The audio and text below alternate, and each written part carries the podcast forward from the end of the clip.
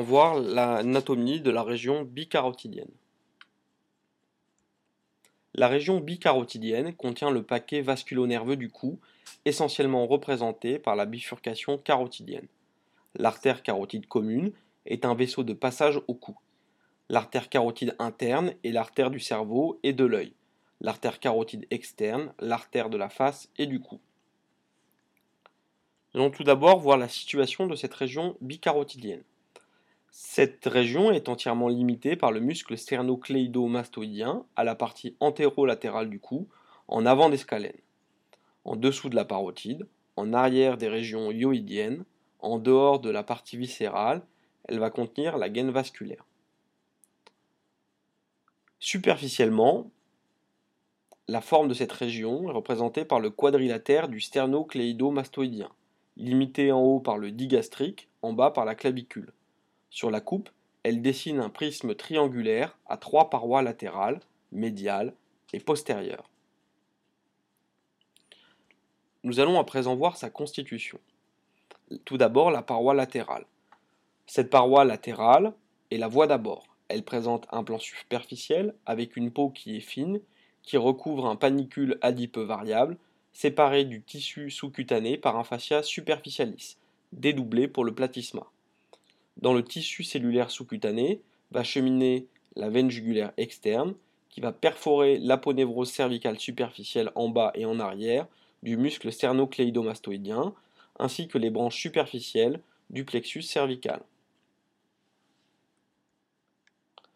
Le plan moyen est sous-jacent, il est formé en diagonale par le muscle homoyoïdien qui sous-tend l'aponévrose cervicale moyenne.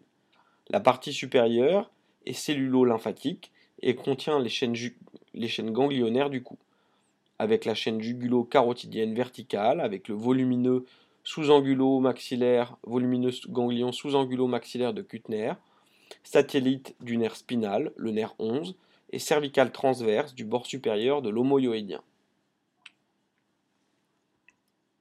La paroi médiale est visible sur cette coupe horizontale en regard de la sixième vertèbre cervicale. Cette paroi médiale comprend la paroi postérieure de la loge thyroïdienne et latérale de la gaine viscérale. La paroi postérieure est limitée par le fascia cervical prévertébral qui recouvre les muscles prévertébraux et les scalènes, séparés par la chaîne sympathique cervicale faite de trois ganglions, supérieurs, moyens et inférieurs. Nous allons voir le paquet vasculo-nerveux du cou.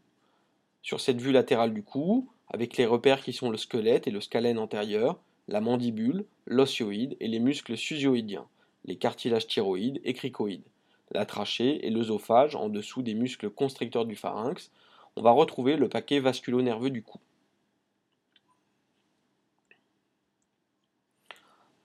À sa sortie du foramen jugulaire, la veine jugulaire interne va se placer en dedans du muscle digastrique, en dehors de l'artère carotide interne, en arrière du diaphragme stylien. Elle forme en bas, avec la veine subclavière, le confluent veineux de Pyrogoff, recevant à gauche le canal thoracique, accompagné de la chaîne lymphatique satellite. La veine jugulaire interne reçoit le tronc veineux thyrolingo-facial, dessinant avec le digastrique le triangle de Guyon, et en dessinant avec le nerf 12 le triangle de Farabeuf, où l'artère carotide externe va donner ses branches. La veine jugulaire interne reçoit aussi les veines thyroïdiennes moyennes au niveau de cette région. L'artère carotide primitive. Elle est isolée à gauche, issue du tronc artériel brachiocéphalique avec l'artère subclavière à droite, va monter en dedans et en avant de la veine jugulaire interne. Au niveau de l'osioïde, la bifurcation carotidienne en artère carotide interne, qui va monter en profondeur vers le canal carotidien sans collatéral et en artère carotide externe qui est née dans le triangle de Guyon-Farabeuf en y délivrant des, ses collatérales. L'artère carotide externe se divisera ensuite dans la parotide en ses deux branches terminales, l'artère maxillaire et l'artère temporale superficielle. La vue suivante représente une vue postérieure du cou à la base du crâne.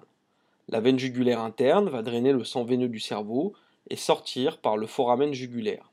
Elle est séparée par le ligament jugulaire en trois loges, une loge latérale, une loge moyenne et une loge médiale.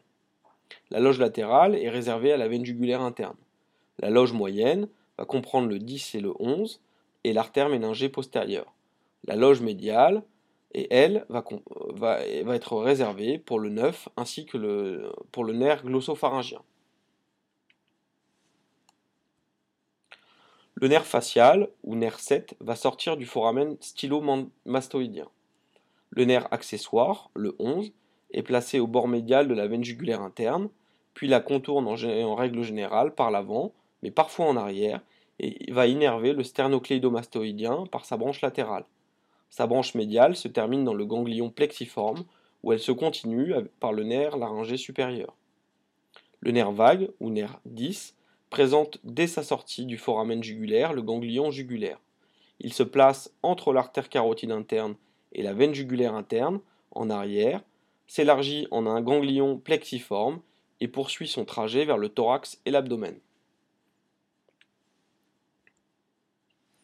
Le nerf glossopharyngien, le 9, descend de la face postérieure de l'artère carotide interne, présente ses deux ganglions supérieurs et inférieurs. Le ganglion supérieur est appelé ganglion d'Enneriter et le ganglion inférieur, le ganglion d'Andersch.